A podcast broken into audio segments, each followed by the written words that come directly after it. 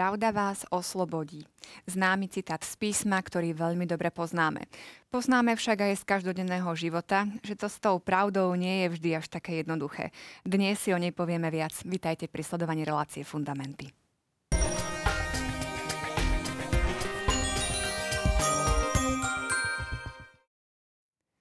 Trochu viac o tom, ako o pravde píše katechizmus katolíckej cirkvi, nám porozprávajú moji hostia Marek Krošlag a Mária Spíšiaková. Pekný večer. Pekný večer. Dobrý večer. Tak, kým prejdeme k tej pravde a vôbec k tomu, čo je tá pravda, myslím, že to bude taká kľúčová otázka dnešnej relácie. E, vráťme sa, alebo teda poďme k diváckej otázke a vráťme sa k téme z minulej relácie.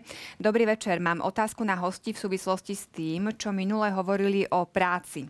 Môže, respektíve má kresťan vykonávať každú prácu, aj keď e, sa šéf do ňoho len naváža, znepríjemňuje mu život? Má to brať ako formu obety, alebo sa vzbúriť a odísť z práce aj za cenu toho, že ohrozí finančnú stabilitu rodiny? Ďakujem, píše Jozef z Oravy. Tak e, ja odpoviem, ako by som asi ja reagovala v takej situácii, ako sa náš divák pýta. Eh, aj v otázke zamestnania, toho, kde budem zamestnaný, akú prácu budem konať a eh, čo je môjim hlavným motivom pri tej práci. Zasa platí to ako pri iných ľudských činnostiach, to znamená, prvým a hlavným kritériom je moje vlastné svedomie, čo mi moje svedomie hovorí. A v tom svedomí vlastne vždy mám posudzovať viaceré dôvody toho svojho rozhodnutia, či pracovať alebo nepracovať v tom zamestnaní. Samozrejme, ten dôvod je, či tú, tú prácu môžem e, a viem vykonávať dobre, či e, tí, zamest, tí zamestnávateľia alebo tí kolegovia nechcú odo mňa napríklad niečo, čo je proti môjmu svedomiu, hej, či, či tá práca, ktorú konám, je v súlade s môjim morálnym presvedčením. A samozrejme aj to kritérium, či tá práca e, je finančne ohodnotená tak, aby som vedel svoju rodinu zabezpečiť. A ešte je možno veľa ďalších, ja som len namatkovo tieto tri vybrala.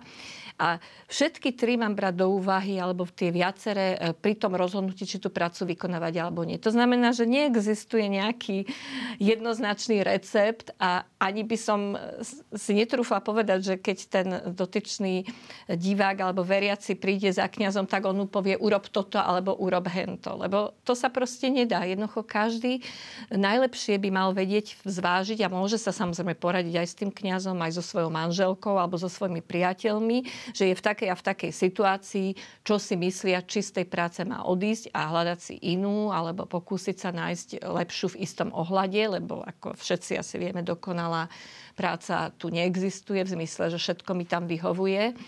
Ale je to v konečnom, v konečnom dôsledku rozhodnutie, ktoré súvisí s jeho svedomím a s tým, čo mu svedomie hovorí. V tom. Mm-hmm. Ja by som ešte jednu takú vec len doplnil, plne súhlasím, čo povedala Mária, pretože tej otázke vlastne prvej, ktorá je, ona je potom tak špecifikovaná, že môže kresťan vykonávať každú prácu a potom ona je špecifikovaná. Čiže tak ako spomenula Mária, že potom keď už hovorím o konkrétnom príklade, že teda má tam také určité ťažkosti, ale treba rozlišiť v prvom rade dve také základné veci, že jedna vec je tá objektívna a potom tá subjektívna skutočnosť. Tej objektívnej áno musí zvážiť, že napríklad prácu, ktorú vykonáva, či je naozaj morálne dobrá. Alebo napríklad môžu byť určité druhy prác, ktoré naozaj môžu byť veľmi komplikované a veľmi ťažko kompatibilné práve s kresťanskou náukou, aj teda toho, čo sa týka práve tej morálky, o ktorej v týchto ostatných reláciách hovoríme, na ktorých sa dotýkame. No a ak už teda príde k tomu, že e, táto práca, ktorú konkrétne konám, je v súlade s mojim kresťanským formujúcim sa svedomím, tak potom sú druhá vec, to, čo už spomenula Mária, že tie konkrétne veci, ktoré sa nachádzajú v samotnej práci. Takže toto by som, to by bolo asi také základné rozlíšenie. Lebo nie všetky druhy práce naozaj môžu byť kompatibilné aj s kresťanskou morálkou. Čiže videli by ste možno riešenie aj v tom, že e, sa porozprávať s viacerými ľuďmi, že ako vidia ano. túto danú situáciu a potom podľa svojho vlastného svedomia ano, sa nejako... že získať, tak by som povedal, že čo najväčšie množstvo možno informácií. A potom istým spôsobom, ono je to v tomto komplikované, ja to ako plne chápem, lebo keď je nejakým spôsobom človek do toho tak zainteresovaný že a pra, vykonáva tú prácu a vo väčšine prípadov to nebude, že po jednom dni v práci sa začne zamýšľať na takouto vecou, ale možno tá tiež v skutočnosti, keď na ňo dolieha tak dlhodobejšie, tak tam je istým spôsobom náročné sa oslobodiť od toho a nejak tak odosobniť, aby vedel objektívne zvážiť, že či tá práca je adekvátna, či sú to naozaj ťažkosti, ktoré ho naozaj prekračujú takým spôsobom, že mu potom spôsobujú problémy aj v osobnom alebo v rodinnom, manželskom živote. Ale napriek tomu Možno, je vhodné... že skôr, že do akej miery tá cesta tej obety je prípustná, respektíve či vieme na základe niečoho povedať nejakú hranicu, že toto už asi nejako veľmi obeta nie je, že už ide o hm. nejaké zneužívanie. Alebo... Tak asi percentuálne nemôžeme povedať, že tak 70% obety je ešte OK a už potom 71 je zle. Že to, to je tiež presne, ako spomínala Mária, veľmi individuálne, že nakoľko... To, ja by totiž... som, e, keď teda e, no. môžem, že t- som sa stretla s tým aj osobne, že s, v, s nejakými priateľmi alebo priateľkami, ktorí mal, riešili podobný problém, že naozaj boli, ako sa povie, už vyžmýkaní v tej práci, už e, začali pociťovať nemalé zdravotné problémy. A tuto ja by som povedala, že niekde je tá hranica, lebo ja e, môžem sa obetovať Bohu možno, že mne sa zdá, že už e, pokiaľ to naozaj ide o zdravie a vážne zdravotné problémy, tak sa mi zdá, že tam e, nielen to už je nemorálne, že, že myslím si, že takúto obetu pán Boh nechce že aby som si ja zničil zdravie pre tú prácu. Neviem, možno, že keby to bola nejaká vysoko charitatívna... Ale ani to, ani to nie som si istá. Či, Tam asi na úkor vlastného zdravia. zdravia Eh, to znamená, že, že ak to už si ničí človek zdravie a teda tým pádom aj eh, povedzme svoju, svoju rodinu operá o seba, tak si myslím, že, je to, že by som už takú prácu ja opustila. A po druhé si myslím, že vtedy je to už nemorálne aj z hľadiska toho zamestnávateľa také nároky klasť na toho pracovníka a tak ho zneužívať v tomto prípade, že mu poškodzuje jeho zdravie. No, treba brať ešte aj do úvahy, Maria to tak naznačila, že miera únosnosti každého človeka je iná. Čiže je to tiež práve tá miera únosnosti tej určitej obetavosti je veľmi individuálna a preto to musí človek posúdiť naozaj len vo svojom svedomí. A v tomto by som aj tak povedal, že jedno z takých veľkých rizik, možno sme to aj spomínali na predchádzajúcich reláciách, je, že človek má istú tendenciu prirodzenú sa porovnávať. Že ale keď to zvládol on, prečo by som to nemohol zvládnuť ja? A v tomto by som dal také jedno, jedno z takých tých najzákladnejších kritérií aj morálneho, ale, ale aj duchovného života, že nikdy sa neporovnávať. Každý človek stojí pred Bohom ako individuum, každý má svoju osobnú históriu, svoje aj plusy, aj negatíva a tam je veľmi dôležité, že nikdy sa neporovnávať, lebo istým spôsobom práve v tej perspektíve a pokiaľ zvlášť, lebo toto rieši človek, ktorý už má tie ťažkosti, vo väčšine prípadov nikto sa si nezamýšľa predtým, ako keď nastupuje do tej práce.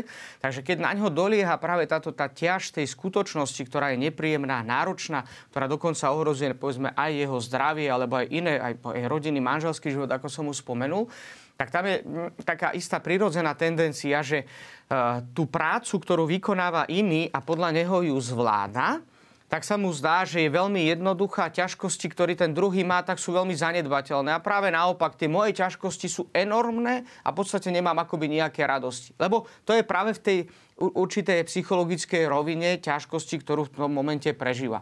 Čiže tomto je veľmi také dôležité naozaj sa neporovnávať, snažiť sa maximálne odosobniť a potom samozrejme možno aj dialog s niekým môže byť veľmi vhodný v tom, aby dobre posúdil to, že akým spôsobom ďalej. Čiže v takej pravde sa pozrieť pravde. na celú situáciu. takže sme pri našej dnešnej téme, čo o pravde hovorí katechizmus.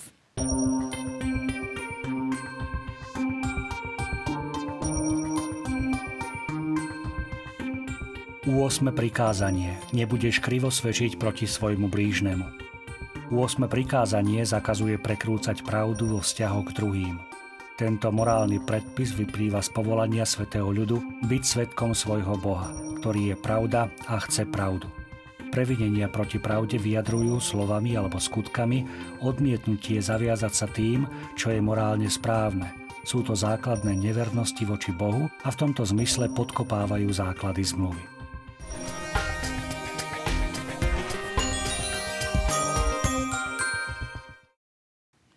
Takže sme pri 8.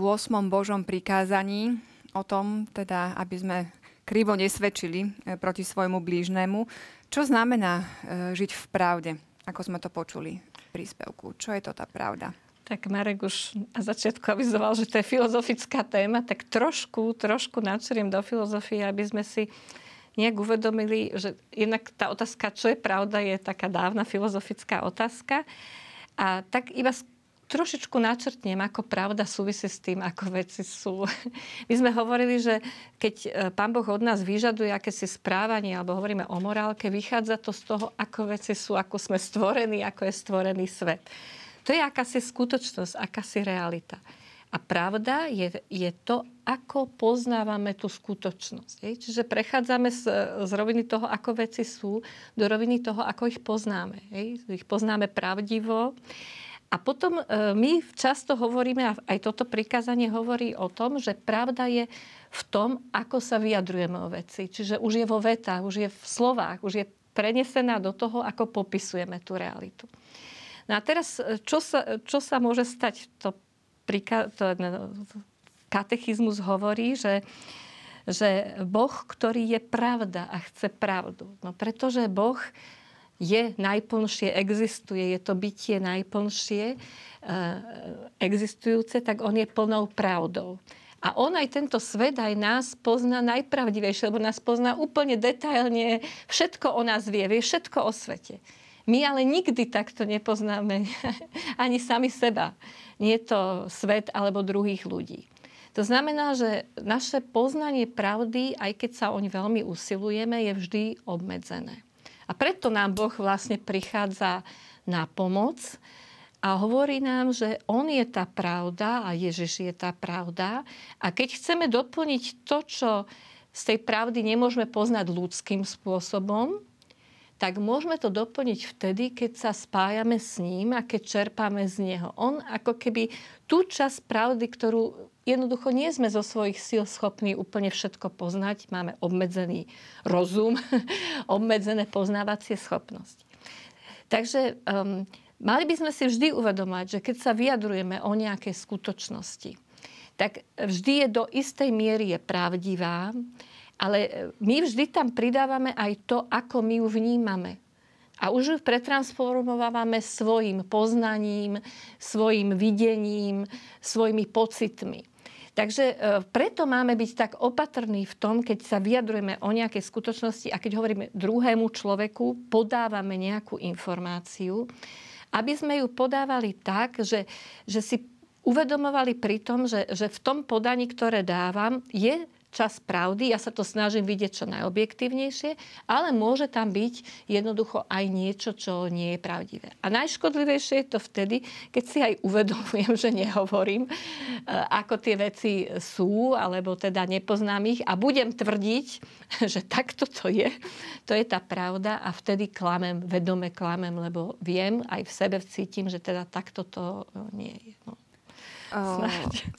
Skúsme to teda ešte trošku tak uh, si rozdeliť. Uh, niekoľko vecí, čo si spomenula.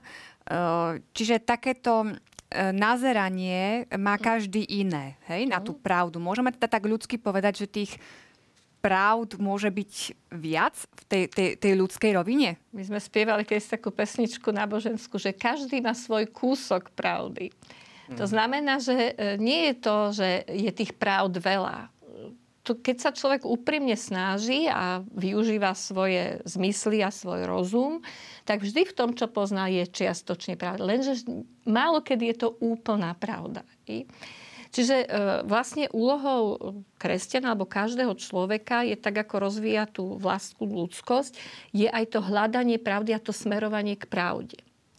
Ale to smerovanie k pravde, teda pravdivému poznaniu aj druhých ľudí, aj seba, aj sveta, je zase celoživotný proces, tak ako je to v tej morálke, to hľadanie cnosti, celoživotný proces. A preto aj v naše vyjadrovanie sa o tom, čo je pravda alebo nie, alebo nejakých faktov má byť pokorné alebo skromné v tom, že si uvedomujem, že som len na ceste hľadania tej pravdy a nevlastním ju, nie som ten najdokonalejší, nie je to, čo ja vidím, to jediné. Dobre, a teraz to teda uh, tieto veci, čo si povedala, trošku obrátim e, z toho náboženského hľadiska, teda, že my e, kresťania veríme, že teda Ježiš je pravda, aj on to povedal, ja som cesta, pravda a život. Nie je to ale potom také, možno tak trúfalo poviem, ale že si teda my nárokujeme tú úplnú pravdu, že teda my vieme o tej, že, že čo je tá pravda. Ak by sme si nárokovali, tak by to bolo veľmi trúfale a bolo by to nepravdivé a boli by sme klamali sami seba. My totiž, ako to spomenula aj Mária, tak uh, skutočne my nie sme vlastníkmi pravdy. My nedokážeme uchopiť pravdu v jej celistvosti. Pretože to Mária tak trošku naznačila, keď hovorila, že jedine Boh pozná pravdu, lebo On je zdroj pravdy, prameň pravdy a On je vlastníkom pravdy, lebo On je pravda samotná. A z tohto dôvodu my nemôžeme uchopiť plne tú pravdu. Totiž to, tak ako spomenula aj Mariana, to je tiež trošku taká zaujímavá filozofická otázka, na ktorou sa vždy tak filozofujeme, že kde skutočne by sme mohli povedať, že je sídlo pravdy, pravdy veci ako takej, pretože že či je v našom intelekte, či je v tej veci samotnej, alebo je v Bohu a my na základe práve tých jednotlivých vecí len rozpoznávame tú pravdu cez tie spoznávané veci a prichádzame až nakoniec k zdroju pravdy. Ale to, to by bolo dosť také, teda toto by sme museli asi rozprávať aj viacej a nie, že o tom sú kurzy asi filozofie, že oveľa nadlhšie, ale možno tak pre pochopenie toho, že o čom vlastne hovoríme, to nebolo veľmi také abstraktné. Skúsme si zobrať to, čo spomenula Mária, že, že keď hovoríme o Bohu ako o pravde a Kristus nám zjavuje plnosť pravdy, lebo on sa identifikuje s pravdou, lebo je pravda, pretože je vtelaná druhá boská osoba. Tak keď si naši diváci aj spomenú trošku na minulosť v našich reláciách, keď sme hovorili o tzv. progresívnom zjavovaní Božej pravdy. Že o Božom zjavení sme hovorili aj ako o určitej pedagogickej činnosti že práve ten Boží zásah v dejinách sa prejavuje ako postupné zjavovanie sa Boha na základe tej schopnosti či už konkrétnych ľudí alebo spoločenstva osôb prísť k poznaniu tej samotnej pravdy, teda k poznaniu samotného Boha. A práve tu máme z tohto dôvodu tie stupne a preto chce Boh pravdu, pretože pravda nás oslobodzuje z toho dôvodu, že On keďže nám zjavil pravdu, daroval nám pravdu, daroval nám seba samého, tak tu máme tiež ten postupný vývoj. Máme tu skutočnosť pred spáchaním dedičného hriechu, keď tá mohli by sme povedať tak ľudsky, že rozpoznávanie pravdy, to, čo spomenala Mária, že ten náš pohľad na tú objektívnu skutočnosť bol oveľa jednoduchší, pretože sme ešte nemali dôsledky dedičného hriechu, zatemnený rozum, oslabenú vôľu. A práve tou kumuláciou hriechu sa to ešte viacej zintenzívňuje v tom negatívnom slova zmysle a preto tá istá ťažkosť v niektorých situáciách rozpoznať, alebo potom aj konať pra- podľa pravdy, podľa pravdy, ktorú sme už, ak sme už vôbec rozum rozpoznali. No po, to je to práve spáchanie hriechu, kedy prichádza k tej ťažkosti, veľkej ťažkosti, Vidíme, že to bož, postupné Božie zjavovanie pravdy najskôr tak veľmi špecifickým spôsobom v samotnom zjavení, potom veľmi individuálne cez izraelský národ a nakoniec vrchol prichádza v samotnom Kristovi. Ale vieme dobre, ako keď si sa opäť spomenieme trošku na minulosť, že sme aj, je to nakoniec náuka katechizmu katolíckej cirkve, teda náuka katolíckej cirkvi vyplývajúca z Božieho zjavenia, my nevlastníme celú pravdu a Boh nám nezjavil úplne všetko. Ale zjavil nám všetko to, čo potrebujeme vedieť pre našu spásu. Práve z tohto dôvodu je ten obrovský priestor napríklad aj pre mnohé vedné disciplíny a vďaka Bohu, že naozaj v tomto smere robia naozaj veľmi veľký e, výskum dnes, aj veľmi veľký progres. Pretože my máme tú schopnosť, ktorá nám bola daná v prirozenosti, postupne prenikať do tej podstaty samotnej pravdy, ale vždy zostaneme na tej ceste hľadania, lebo nie sme schopní, nie že my nejako bytia kontingentné, jednoducho nie sme schopní uchopiť pravdu transcendentnú. To je jednoducho pre nás nereálne a preto sme stále na tej ceste hľadania pravdy.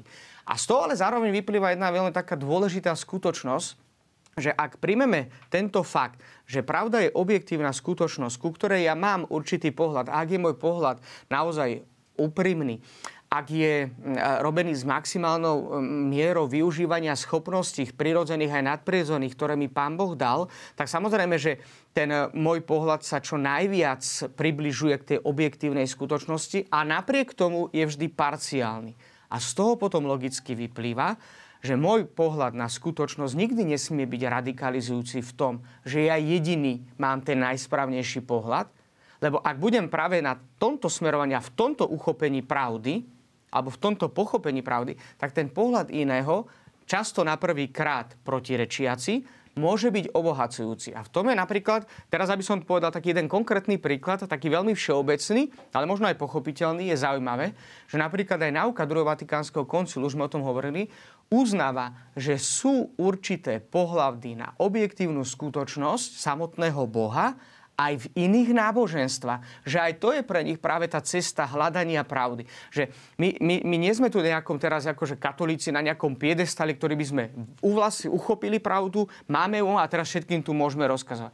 Nie, aj my máme ten prístup, ktorý istým spôsobom môžeme povedať, a to je ale nie naša zásluha, ale Božia milosť, je privilegovaný v tom, že Kristus nám povedal všetko to, čo potrebujeme vedieť pre našu spásu. Práve z tohto dôvodu sme hovorili aj na ostatných reláciách o tom, že aký je vzťah napríklad náboženstva a vedy. Že ak sa skutočne pohybujeme v rámci skutočného náboženstva, tej Božej zjavenej pravdy, ktorá v konečnom dôsledku súvisí s prirodzenosťou človeka, tak veda naozaj môže slúžiť samotnému človeku. Ak by sme sa z tejto miery Práve v tom je to pochopenie toho, že Boh nám zjavil všetko to, čo potrebujeme vedieť. Pre naše, to je pre naše dobro. Lebo tá spasa není nejaká nadprirodzená skutočnosť, ktorá sa odohráva po, po našej smrti. Ale my už, to už sme hovorili tiež, že, že je Božie kráľovstvo už prítomné na tejto zemi, hoci nie ešte v plnej miere. A práve z tohto dôvodu, že ak robíme v, v rámci tej pravdy, ktorá nám bola zjavená, v rámci tej pravdy, ktorá je do nás vložená v prirodzenom stvorení človeka, tak naozaj veda, ak sa hýbe v týchto rámcoch, tak nie obmedzujúca, ale práve naopak skutočne slúžiaca človeku. Ak je to opačne, často vidíme, že sú práve tie dôsledky. A teraz ešte teda úplne konkrétny príklad. Mm. Sme to povedali napríklad aj na tých ostatných reláciách, keď sme hovorili o riešení tzv. tej robotníckej otázky. Keď sme hovorili napríklad o kolektivizme, liberalizme, tak sme spomenuli nie, že v roku, e, to teda, pardon, v 19. storočí alebo od polovice 19. storočia, druhej polovice 19.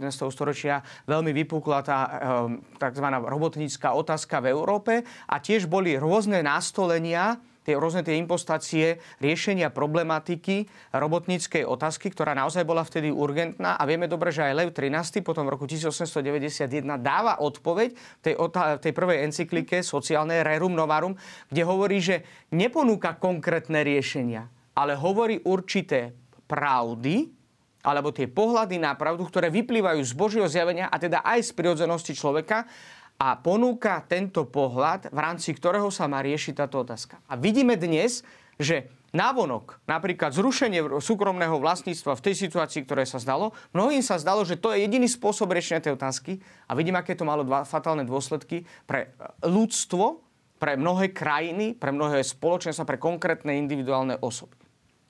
Tak trošku aj tak teda filozoficky sme sa zamysleli nad tou pravdou.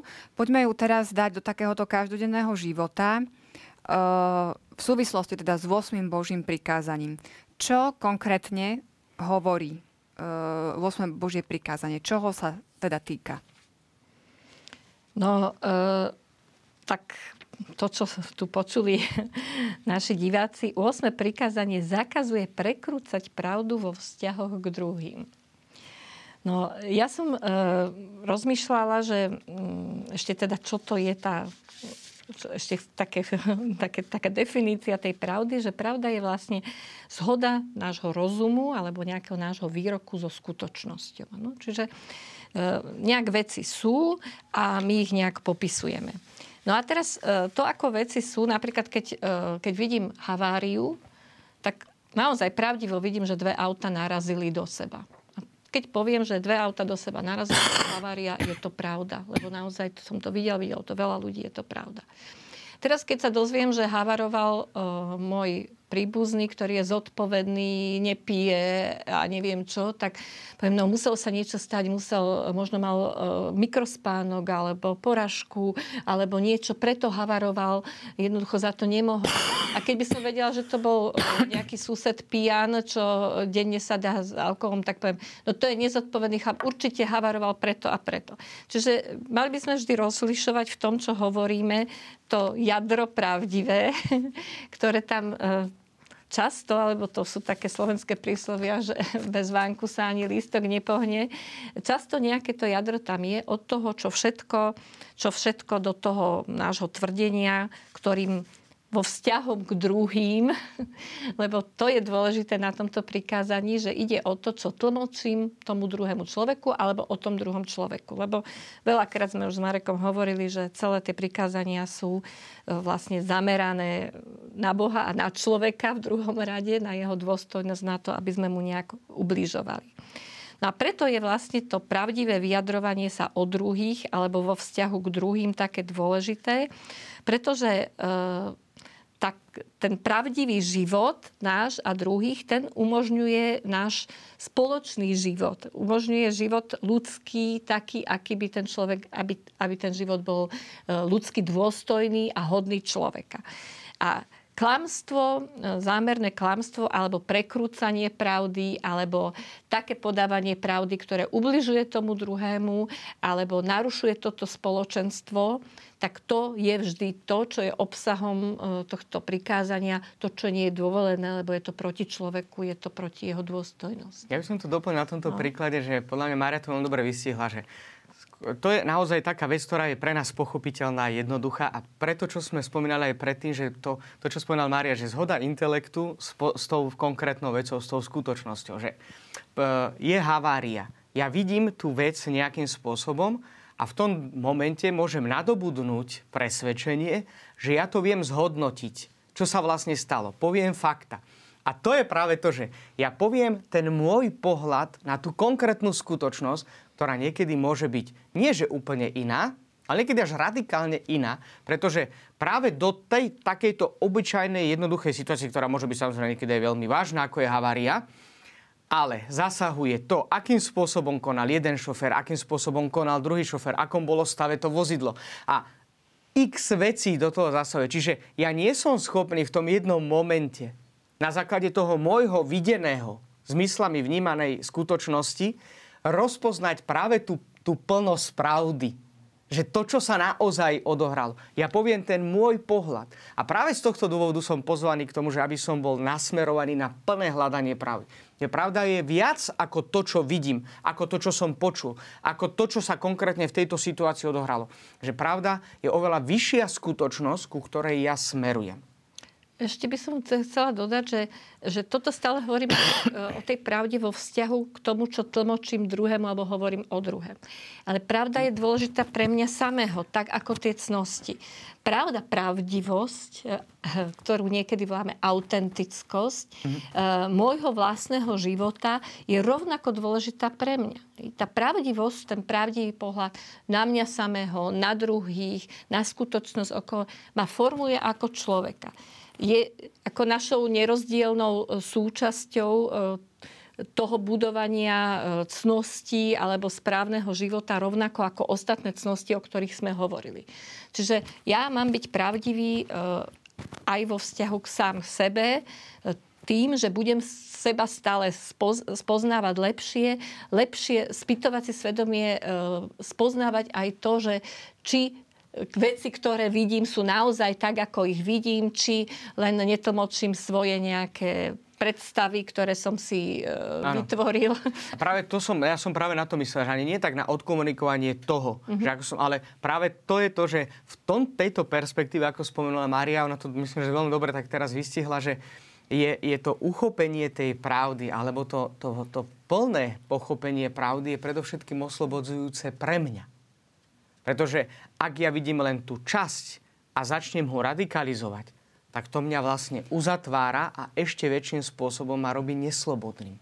Keď si a zoberie... potom prichádza, k to, pardon, tomu prichádza k tomu druhému momentu, že akým spôsobom tú pravdu odkomunikujem. Lebo tam do toho závisí, od toho závisí potom aj veľmi veľa vecí, že, lebo niekto aj má napríklad úmysel odkomunikovať práve, nemá takú schopnosť ju celkom tak objektívne povedať, že alebo aj Keď svojimi tak, slovami, áno. gestami. Keď tak premýšľam nad tým, čo hovoríte, uh, aj použijem opäť ten príklad, čo si spomenul s tou nehodou, že teda každý uh, vidí tú pravdu inak, alebo teda kúsok tej pravdy, zo alebo zo svojho Aha. pohľadu.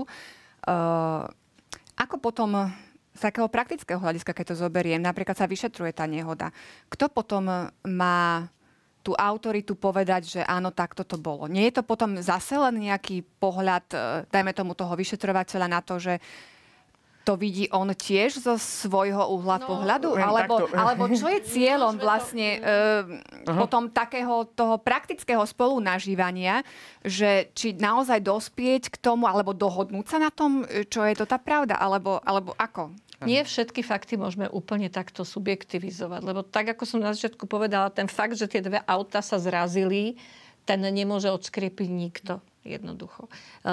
Potom sú hm. ďalšie fakty, zmerajú brznú dráhu, pozrú technický stav vodidla, zmerajú hladinu alkoholu v krvi. Tieto fakty, e, pokiaľ ich niekto zámerne nejak neprekrúti, alebo sú jednoducho fakty, ktoré, ktoré musí uznať celé to spoločenstvo. Čiže takto postupne sa o niektorých veciach e, dá dospieť e, k takému objektívnemu poznaniu pravdy, že všetci s ním súhlasia. Ale sú veci, o ktorých sa nedá nikdy dospieť k takej objektívnej zhode. Napríklad úmysel konajúceho. Tak ako ten úmysel odmeriaš? Ešte nevieme do mozgu tak vstupovať, aby sme okrem neuronálnych týchto vedeli čítať myšlienky druhého. Ehm, čiže a pri ľudskom konaní veľmi často, okrem tých objektívne zhodnotiteľných e, faktov, ktoré teda priznajú všetko, sú, vstupujú ešte aj tieto subjektívne skutočnosti, ktoré už nie sú tak merateľné a nie sú tak preukázateľné, aby boli naozaj dokázateľné so 100%, e, že sú 100% pravdivé. No a tam už potom, e, samozrejme, v niektorých prípadoch, nemôžeme to, vo väčšine prípadov sa naozaj dá takýto konkrétny prípad posúdiť podľa tých znamerateľných skutočností a vie sa dos- dospieť k objektívnemu rozhodnutiu o vine alebo nevine. Ale v, v niektorých prípadoch to naozaj môže byť tak až závažné, to subjektívne, že môže dôjsť aj, ja neviem, k justičnému omylu alebo jednoducho k nespravodlivému obvineniu.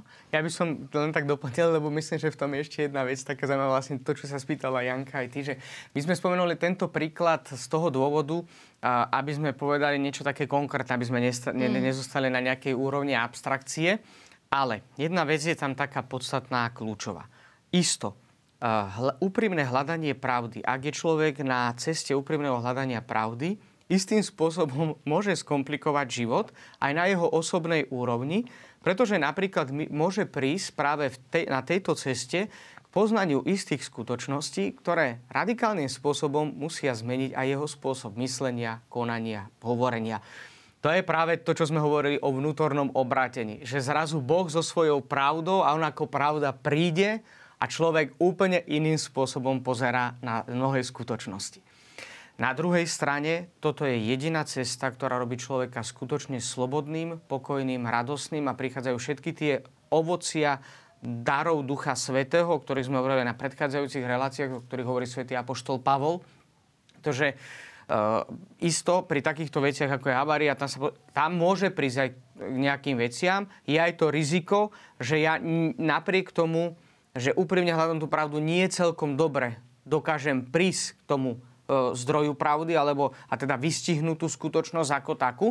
Ale fakt je ten, že jedine na tejto ceste úprimného hľadania pravdy zostávame skutočne slobodnými, lebo práve naopak, ak začneme manipulovať, alebo sa pred pravdou uzatvárať, alebo subjektívny pohľad na pravdu môj radikalizovať, tak to vytvára jednak uzavretosť pre mňa samotného, mňa to robí neslobodným a tým pádom vieme dobre, že takéto rozhodnutie potom vplýva aj na tie sociálne spoločenské štruktúry, čiže tam to má potom problém aj v tom, že akým spôsobom konáme voči iným. Maria, ty si už v predchádzajúcich e, odpovediach spomenula také slovička ako pravdovravnosť, pravdivosť. Je toto isté ako tá pravda, o ktorej hovoríme? Či je tam nejaký posun? No ak myslíš teda to o pravdivosti človeka alebo autentickosti človeka, je to stále to isté, o čom hovoríme. Čo e, my to bežne použijeme, že ten človek je taký autentický. A čo pod tým myslíme? Myslíme pod tým to, že to, ako rozpráva, čo rozpráva a čo koná, je v súlade s tým, kým je. Čiže ak je to kresťan a hlásá morálku, morálne zásady a vidíme, že ich aj žije, tak povieme, že je pravdivý. Je pravdivý, autentický. Je v, tá skutočnosť je v zhode s tým, čo hovorí, alebo s tým, čo pozná, že je dobré. Takže e, tá pravdivosť je naozaj spojená e, celkovo s našim životom a tam v prvom rade sa má prejavovať. A je to také prepojené, že, e, že keď niekto priveľa klame, tak vlastne aj, ani on nie je autentický, lebo hovorí niečo iné, koná niečo iné. Alebo zase naopak, ak koná nie v súlade s tým svojim poznaním, s tým, ako e, pozná, že by to malo byť, hej, že tie veci sú, alebo že by mal konať, tak zase je neautentický. A veľmi často to u tých druhých nejak vieme rozpoznať, lebo ja neviem, ako, či na to máme iba nejaký inštinkt, ale často, eh, pretože my ako ľudia sa nevyjadrujeme len rečou a skutkami, ale vyjadrujeme sa aj rôznou mimikou tváre a prejavmi. Ja, eh, veď ty ako matka tiež na deťoch to najlepšie poznáme, že keď to dieťa chce oklamať mamu, no hneď to vidíš, jak sa tvári, jak to, eh, ako hovorí tú vetu, či sa pritom červená, alebo sa potí ja som teda o sebe od detstva vedela, že neviem klamať. Ja som si myslela, že to, ja keby som povedala nejakú kekamstvo, tak na mne to všetci vidia. Takže mm, jednoducho toto, toto som myslela pod slovom pravdivý, pravda, zhoda, mm, skutočnosti alebo toho konania a poznania a vyjadrovania všetkého, čo tvorí ten život človeka, to by malo byť všetko v zhode akejsi. Čiže e, môžeme hovoriť, že to, je to to vydávanie svedectva v prospech, v prospech pravdy, ako to katechizmus e, ďalej podáva? To v podstate ten bod druhý, tak, tak ten podbod celého tohto prikázania hovorí presne o tom a myslím, že Maria to aj tak naznačila, že ono to ide tak ľudsky povedané ruka v ruke že ak je človek pravdivý, úprimným spôsobom hľadá pravdu, tak potom samozrejme, že tú pravdu aj odkomunikuje. A to nie len svojimi slovami, lebo tam istým spôsobom môžeme byť niekedy naozaj veľmi slabí. Že nedokážeme celkom dobre verbálne vyjadriť to, čo aj vnímame ako skutočnosť, ako pravdu, alebo v tej akej pravde žijeme. Že to už naozaj záleží, to je veľmi také individuálne, ale práve to, čo spomínala Mária, tú autentickosť života, a to vidíme tak na príklade zo života svety. Tí ľudia, keď sme spomínali to, že Kristus je pravda, sa snažili čo najviac identifikovať s pravdou a je zaujímavé, že čím viac tú pravdu hľadali, tým viac boli slobodní. Oni nerobili to, čo robí Kristus. Oni Krista nasledovali. A tým sa viac stávali slobodnými. A my nie sme pozvaní k tomu aj kresťania robiť to, čo robili tí svety, ktorí sú aj vyhlásení za svet, ktorí sú pre nás nejakým vzorom. My sme pozvaní k tomu, aby sme sa inšpirovali ich príkladom a nasledovali pravdu. Ja som tu spomenul jeden taký príklad, veľmi taký zaujímavý, komentoval ho aj pápežský kazateľ Raniero Cantalamessa je jeden taký film o svetom Františkovi a o svetej Kláre. Je to samozrejme fikcia. Je to aj pohľad režiséra a celého toho ekip ľudí, ktorí na tom robia. Však nakoniec sme v televízii, tak tomu aj tu ľudia rozumejú. Ale v každom prípade je tam veľmi taká zaujímavá scéna úplne na začiatku toho filmu. Ide František ako prvý a za ním ide Klára a úplne tak naozaj tak do detailov to zobral aj kamera, aj režisér to spravili, že ona vlastne ide v tých šlapajach uh, samotného Františka. František sa sa otočí a hovorí Klára, ty ideš za mnou, nasleduj ako... Takže ťažko sa to aj prekladá z talenčiny, ale že, že pre, ideš v mojich šlapajach a ona hovorí, že nie, v oveľa hĺbších. Ale nie v tom fyzickom slova zmysle, ale ona vlastne Františkovi hovorí, že inšpiruje sa jeho príkladom, ale nasleduje Krista. A opäť, vidíme to aj napríklad na zbore samotných apoštolov a tak, ako nám to zanechala aj tá ranná tradícia cirkvy, zo svedectva života pána Ježiša, keď už verejným spôsobom účinkoval, každý ten apoštol mal svoj pohľad na Krista. A Kristus ten pohľad rešpektoval. Že nenutili ich k tomu, že aby robili úplne rovnako. Práve z tohto dôvodu, aj keď hovoríme napríklad dnes v ekumenickom dialogu, že on sa neodohráva v uniformite, ale v pluralite, vo veľkej otvorenosti, ale v nasmerovaní na hľadanie pravdy. A to je také zaujímavé, že čím viac človek pravdu sa snaží nasledovať, čím viac ju hľada, tým viac sa stáva aj slobodným.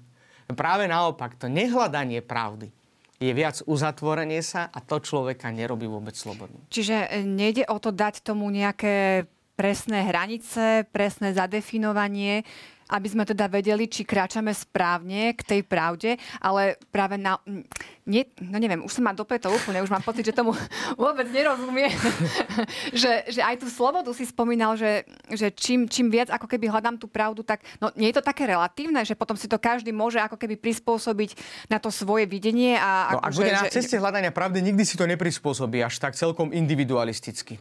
To je pochopiteľné, tomu, pretože... No, no, lebo k tomu hľadaniu pravdy napríklad patrí aj to, že, že ty žiješ v nejakom spoločenstve.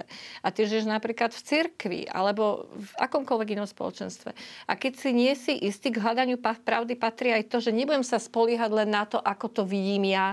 Opýtam sa aj toho, aj toho. Proste, v tom hľadaní pravdy je aj komunikácia s tými druhými, aj čítanie alebo komunikácia s myšlienkami iných ľudí komunikácia s Bohom v modlitbe napríklad. Čiže ak by človek len jeden ten priestriedok, ak by som si len povedal len to, čo ja si myslím, lebo ja som sa rozprával s Pánom Bohom už 30 dní a určite teda to je takto, tak určite, určite To je obmedzujúce. To je obmedzujúce. Práve to, čo hovoril napríklad, že svätý Filip Neri, to sme to spomenuli na predchádzajúcich reláciách, že čítajte často knihy, ktoré začínajú na S svätý Peter, svätý Pavel, že diela svetých a životopisy svetých, lebo oni sú práve tým inšpirujúcim prvkom pre hľadanie pravdy. Ja istým spôsobom vždy zostanem samozrejme v tej istej rovine toho môjho osobného obmedzenia. Ale ako to spomenula aj Mária, ale mám tu jednu veľkú výhodu, že Boh práve tým, že je zdroj pravdy a je pravda ako taká, aj prameň pravdy a je pravda, tak on ide v ústrety. Pretože tá istá časť pravdy, keďže som stvorený na Boží obraz a podobu, mi je prirodzená. To znamená, že mám prirodzenú túžbu po pravde a po slobode. A práve z tohto dôvodu je preto veľmi dôležité využívať všetky tie prostriedky aj prirodzeného, aj nadprirodzeného charakteru. Práve z tohto dôvodu, že ako napríklad to spomenula aj Mária, že ja keď si by som si dal také predstavate, niekedy sa tak, tak, tak robia niektorí, že za rok prečítam celé sveté písmo, neviem, za dva roky, to je jedno, alebo za mesiac, nejakú beletriu, a už, som, už to viem. No to je práve to, že ak ja prídem k presvedčeniu, že to viem, tak som si istý, že to neviem. To si, tam si môžem byť istý, že to neviem. No, že je to vždy ten... V pokore je pravda. Veľká, to je presne áno. o tom. Že... Čiže môžeme to povedať tak, že hľadanie tej pravdy je nejaká celoživotná cesta áno. a že možno tá autentickosť toho života, to sú tie jednotlivé kroky, ktoré v pravde v súvislosti teda s tým 8. Božím prikázaním, keď sa teraz držíme uh, katechizmu, ako dlaž, dlaždia tú cestičku a ano. každý ju má ako keby svoju, hej? Áno, že, presne tak. Že v tej slobode áno, jednoducho áno. A to je veľmi dôležité ešte aj to, že e, práve tým, že ja som na tej ceste hľadania pravdy, ktorá ma vedie k slobode, práve v tej slobode dokážem, ukážem uznať, že napríklad aj ten môj spôsob v istom období môjho života hľadania pravdy nebol dobrý. Že som sa jednoducho pomýlil. A práve v tom, lebo som nasmerovaný na tú pravdu, lebo ju nera, ten môj pohľad neradikalizujem, tak som otvorený a dokážem v pokore prijať, že ten pohľad iného je oveľa väčší. Ja si spomínam, teraz by som povedal taký, ten taký konkrétny príklad veľmi zaujímavý. Uh, to spomínal Benedikt XVI. V jednom zo svojich životopisov som to čítal. Uh, bola taká jedna diskusia o, o, o istej dogme a on hovorí, že ešte ako študent to zažil a že bol jeden profesor, na ich teologickej fakulte, ktorý nie celkom bol naklonený k tomu, aby sa dogma vyhlásila spôsobom, akým sa vy, mala vyhlásiť. Mm-hmm. Že on bol jeden z tých, ktorý dával skôr protiargumenty. A v konečnom dôsledku potom prišlo k tomu, že sa toho profesora pýtali, že dobre, a teraz vy dávate argumenty proti tejto dogme. A teraz pre, vezmime si fikciu, čo naozaj sa to aj zrealizovalo, vtedy to ešte nevedeli predtým, ako sa o to pýtali, že a príde k tomu, že tú dogmu vyhlasia.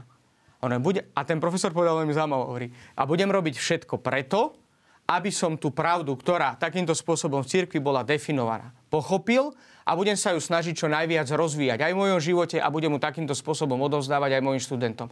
Lebo viete, ja nie som prameň pravdy. A ja som není najmudrejší v cirkvi. Že v tom je, a, viete, že, a to povedal človek, ktorý mal obrovské množstvo vedomostí z dogmatiky, že vyučoval iných a, a napriek tomu, že ale robil to aj tie protiargumenty, ktoré proti dogme podával, robil takým spôsobom, že nikoho neurážal. Dokonca je veľmi také zaujímavé, že napríklad aj my máme dnes dojem, keď sa trošku vrátime do histórie církvy, že keď boli tie jednotlivé koncíly, o ktorých sme hovorili aj v predchádzajúcich, už pár, možno aj pred pár rokmi v reláciách, tak máme dojem, že, že akoby tí církevní otcovia sa tak medzi sebou, alebo tí, tí otcovia koncilov, že hádali, bol tam nejaký uh, bludár a proti nemu vystúpili práve tí svätí církevní. No, to nikto nevedel, že sú tí ľudia svätí vtedy. A že ten sa míli a to, to bolo veľmi otázky, ktoré, ktoré neboli také zrejme, ako ich máme dnes. A je zaujímavé často sledovať listovú komunikáciu, ktorá medzi týmito ľuďmi prebiehala, že s akou srdečnosťou sa oni pozdravovali, akým spôsobom si vymieniali názory, že nebolo to, iste niekedy boli aj tie obdobia, že keď to bolo veľmi napäté, ale vo väčšine prípadov naozaj, že oni podávali argumenty a, a odosobňovali sa od tých svojich vlastných predstav a snažili sa čo najlepšie uchopiť tú objektívnu pravdu, aby ju takýmto spôsobom od, aj odkomunikovali, lebo vedeli, každá jedna strana, že len týmto spôsobom sa príde k autentickosti a teda aj k autentickej slobode. Čiže možno to je aj také pozvanie do takého každodenného života, do takého kresťanského svedectva tam, kde sme, možno aj pre našich televíznych divákov, že ak sa stretávajú aj s tým, že najmä tomu pracujú nie práve v kresťanskom prostredí, že možno ani tak akože nebazírovať na tom, že áno, ja vám studiem presvedčiť o tom, že toto je pravda, ale naozaj skôr akože takouto autentickosťou toho svojho života. To, áno, to sme spomínali, že napríklad evangelizácia nie je o tom, aby sme my niekoho presvedčili na našu cestu. Ale evangelizovať aj napríklad v ostatnom období to veľmi často zdôrazňuje aj aktuálny svätý otec František hovorí, byť svetkami z mŕtvych stáleho pána. To neznamená, že nejaký prozelitizmus, že teraz všetci musia vstúpiť do katolíckej cirkvi. Teraz, aby to nebrali opačne, že, teda, e, že, že buďme v tom úplne slobodní všetci a že každý nejak ja to, to rozumiem, nebudeme sa k tomu vrácať všetkým týmto argumentom. Ale skôr, že práve to, že človek sa snaží čo najlepšie sa stotožniť s pravdou, s Kristom, v hodnotách, ktoré nám zachoval cez rannú tradíciu církvy, tak ako nám ho znázorňujú je všetky autentické evanelia a potom samozrejme aj celé sväté písmo tak starého ako je nového zákona, tak to je najlepší spôsob evangelizácie, lebo to je vydávanie svedectva o pravde. A tá pravda skutočne robí človeka slobodný. A potom ja samozrejme práve v tejto perspektíve budem rešpektovať aj názor toho iného človeka, že on je na určitom stupni hľadania to, tej pravdy a objektívnej skutočnosti, a teda hľadania samotného Boha. V súvislosti aj s tým vydávaním svedectva o pravde, katechizmus e, ponúka e, aj niekoľko bodov o mučenictve. My sme už o tom hovorili, ale aj v súvislosti teda s týmto hlásaním pravdy. E, vyžaduje sa hm, od každého kresťana ísť až teda po túto hranicu k tomu mučenictvu? Už v, ako, v akejkoľvek forme, hej? Nemusí to byť vyslovene že teraz na konci smrť, ale, tak, e, ale si... možno ten, ten taký extrém, až by som to trošku povedala, či nie? Súvisí to s tým, čo aj teraz Marek hovorila, čo sme viackrát hovorili, že že áno, tá autenticita tak, e, teda toho svojho života, tá pravdivosť, nasledovanie Krista u svetých, sami všetci vidíme a cítime, je v nepomerne vyššom stupni, ako je v našom vlastnom živote. A e, u niektorých tých svetých alebo následovníkov Krista to ide až po tú maximálnu e, obetu, maximálne stotožnenie sa, pretože vlastne Kristov život skončil tým, že tiež obetoval svoj život. To znamená, že pre tú v úvodzovkách svoju pravdu, pre pravdu Božiu e, položil život, tak vlastne niekedy tá autenticita, to následovanie môže ísť až do takéhoto vrcholného stupňa. Ten stupeň sa ovšem nedá vyžadovať od všetkých, pretože je to akýsi cieľ, ktorému by sme mali smerovať. Tak ako smerovať k tej plné, k plnému stotožneniu sa s Kristom. Ale málo kto z nás ho dosiahne. Práve preto, že my ako kresťania veríme, že to jednak budovanie cnosti, jednak nasledovanie Krista, všetko dobré, čo v živote konáme, konáme nielen z vlastnej sily, ale aj z, toho, z Božej milosti, ktorú nám dáva, ktorú dáva On ako chce a komu chce, v akej miere. A k tým najväčším, najhrdinskejším skutkom samozrejme treba najviac Božej pomoci, Božej milosti. A Boh ju dáva vtedy, keď je to potrebné,